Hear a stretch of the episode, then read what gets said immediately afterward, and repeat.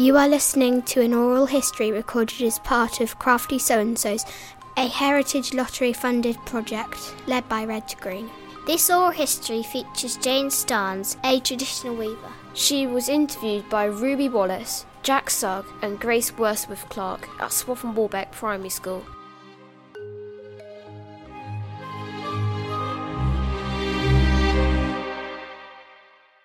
Uh, when I was about your age, or probably even slightly younger than you, um, I was given my first loom for Christmas.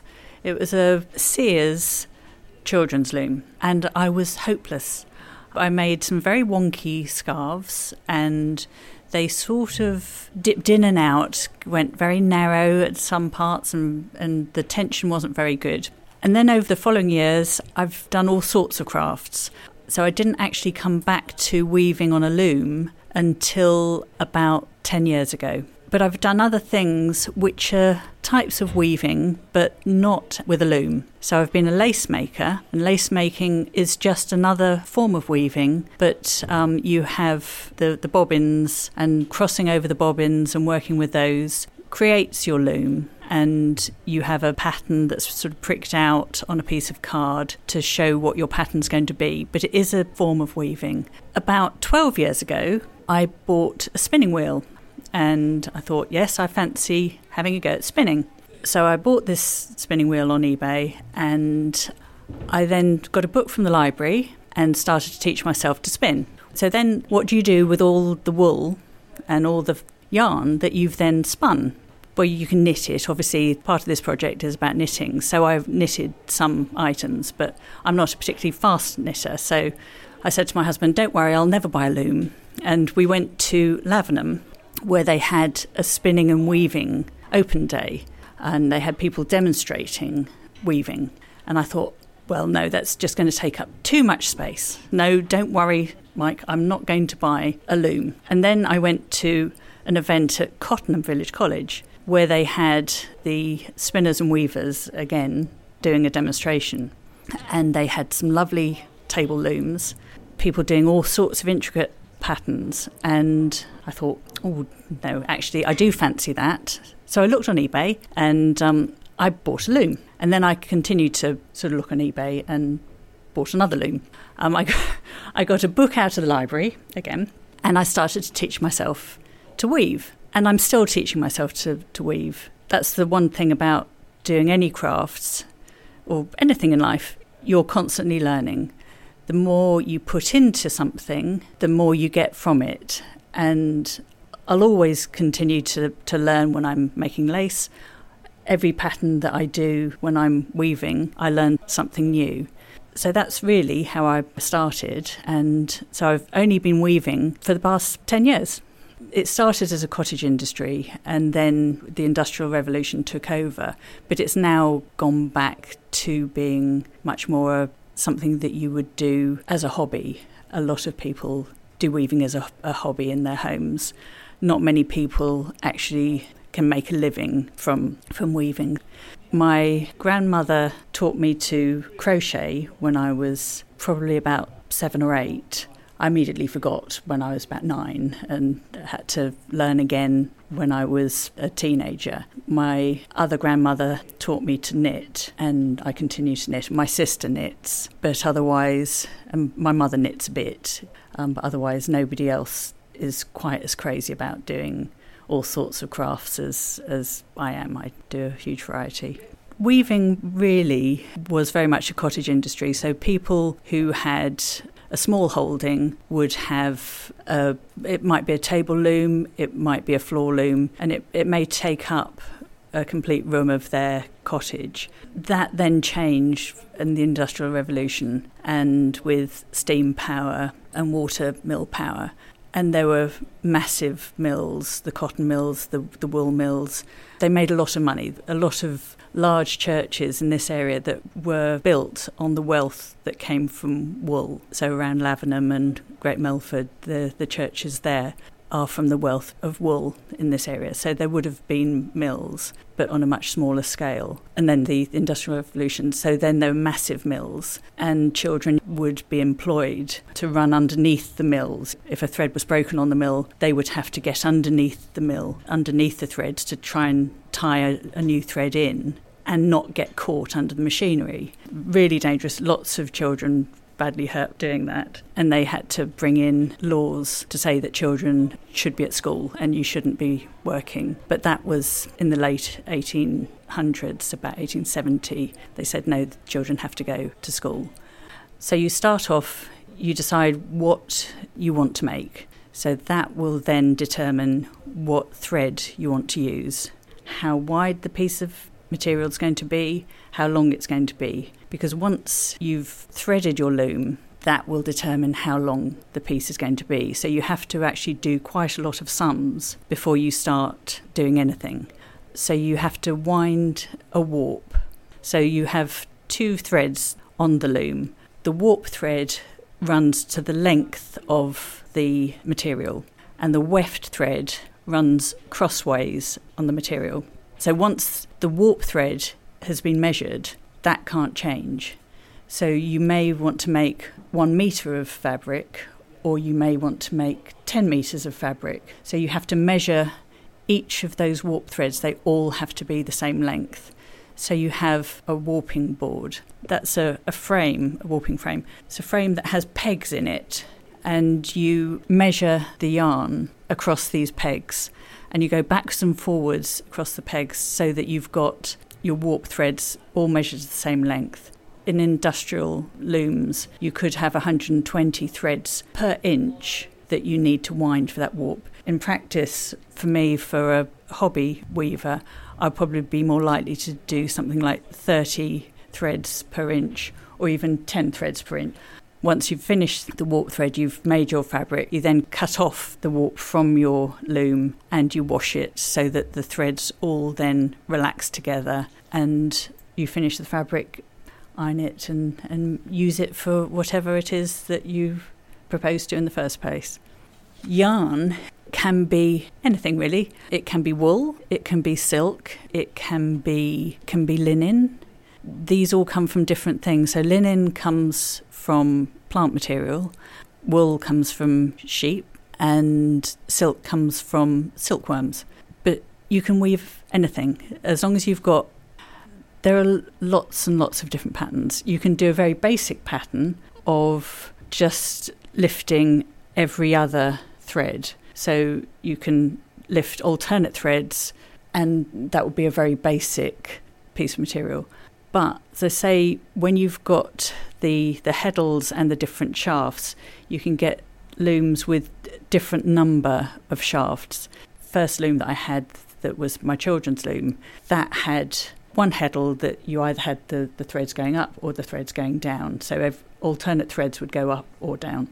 A loom that I have at home has eight shafts on it. And so you can lift a different combination of threads on each pass and make very complicated patterns. And you can, depending on the threads you use, you can use a thicker shiny thread just to lay some threads over the top and make different patterns. So it depends on how many shafts you have, the the thread you have, and it can be simple, it can be complicated. My nephew was getting married, and he was having a, a wedding that was being held in the woods, and um so it was going to be quite relaxed outfits, and I thought, oh, well, I'll, I'd only started weaving probably a year or so before, so I thought I'll make myself a nice wrap to wear. And so I spun some of the fibres, and I bought some and made the wrap, and then had to go and find an outfit to go with it. So that was something that I really enjoyed doing. Um, no one else would have the same thing at the wedding. You wasn't, you know, I wasn't going to clash with anybody else. Another thing that I'm um, very pleased with, I was visiting my sister who lives in Australia, and um, wanted to make something special for her. So I learned a different technique, which was overshot, which you had a pattern which sort of stands on the outside, and I made a, a runner for her table. So I know when I chat with her on Skype that um, I can see it in the background. So, so that's nice. It takes quite a long time it can take me a week to weave a scarf. Uh, so you normally want to be putting extra effort into something special for somebody that you know. A lot of the time I'm making something for somebody special or for a special event. But I also now do have a stall at um, a local farmers market. I'm always wanting to, to learn new techniques. So it's quite nice to have a go making a different scarf, different pattern. And I now am selling some of my scarves at the farmers market. So that's quite fun, and it's nice to have the feedback from other people. Your family are always going to be polite. They're always going to to say, that's that's lovely, well done, you're you know you're making something else for us. And um, but it's it's nice for people that you don't know to come along. I don't particularly worry if people aren't going to buy something every week, but it's very nice if someone I don't know comes and says, that's beautiful. I'm not sure it'll ever make a real comeback, although lots of people are taking up crafts again. I think there was a time, probably about twenty years ago, that everybody just wanted new plastic stuff and actually lost sight of the value of some of these crafts. I think people are appreciating them. People are knitting again, and there are magazines that are encouraging people to have a go. And that's what I like people to do, just have a go. If you have a go and put a bit of effort into something that you've made, no one else is going to have anything that looks exactly the same as that. Um, you can make something in your own colours. And, and I think people, when they do have a go, will, you know, enjoy what they've made. And if they give it to friends, family, they'll enjoy it much more than something that's bought. It is extremely therapeutic. All the crafts I do, very therapeutic. Some of it is like a logic puzzle. With all of these things you're learning, you're having a having a go. So you, if you've got things that you're worried about, you switch off from those because you have to concentrate on what you're doing. You can rush through making things and might get mistakes, but then you're sort of losing the point of making something yourself. Some of the idea is that it, it is unique, it's handmade, and you have the opportunity to make it well. It's it's lovely. I've got a shed at home where I weave and and I sew. You can listen to the radio and just some nice cereal or something on the radio while you're weaving, and then you suddenly realise you've woven a beautiful piece of cloth and it's sort of two hours later. And you can't beat it, really. It's lovely. You can make looms out of pieces of cardboard and just do some small projects, make something for your mum, your granny. The process is quite complicated, isn't it? It um, is. I'm, I'm, I've, I've, I think that might, yeah, it needs a bit of diagram to actually, to really be able to understand the the principle of... Oh, the other thing that I do, I mean, there's, there's weaving on the loom, but there's also basket weaving, so that was another thing that I've I've had a go at doing. Um, I tend to, if I need something, um, try and make it myself. So I'm I'm quite mean, so I I will go and into the um, countryside and, and maybe collect some some branches, and if I need a basket, then I'll I'll now make one, or if I need a bag, I'll dye some material and make one. so so it's sort of have a go. Whatever you make is is then unique.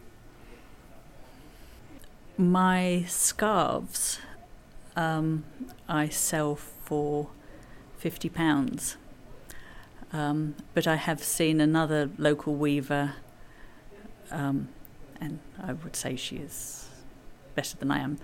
Um, but her scarves sell for about two hundred sixty pounds. Um, but say it, it takes when I'm when I'm making a scarf, it takes uh, about a couple of hours, two three hours to wind the warp. It takes um, probably probably a weekend for me to um, to thread the warp onto the loom. Now this is, I, I do have three dogs, so I have to go out and walk those quite frequently. Um, but And then it might take, depending on how complicated the weave is going to be, if I'm just lifting alternate threads or if I'm doing a, a complicated pattern of lifting the eight shafts in different different ways. Um, but it could take me a week to weave the um, the scarf. So for me, as as somebody that's just doing this in her shed, it could take me ten days to to weave a scarf, and then I sell it for fifty pounds. And the it might have taken me. Um, well, some of my scarves I also spin the wool or silk wool mix. And so that could take me a week to spin enough thread for the scarf. I mean, I, I enjoy the process and I'm learning from the process. And if I sell them for fifty pounds, then I can get some more yarn to or thread to have a go again. I also use some of the the raw wool fibre to make felt. So I can make felt bags to to put um, a tablet in, something like that. So I make you know, make felt bags and felt bowls um, to keep my earrings in and things like that. I make jewellery, um, so I make necklaces and earrings and bracelets. So I sometimes weave um, some bracelets. Um, I make baskets. I make lace. I crochet, I dye fabric, so anything that's out there, if it looks interesting, I'll have a go. And you never know, you might not enjoy it and think, well, that's a one-off, I won't do that again, but you might actually enjoy it, so it's always worth having a go and seeing whether it's something you might enjoy.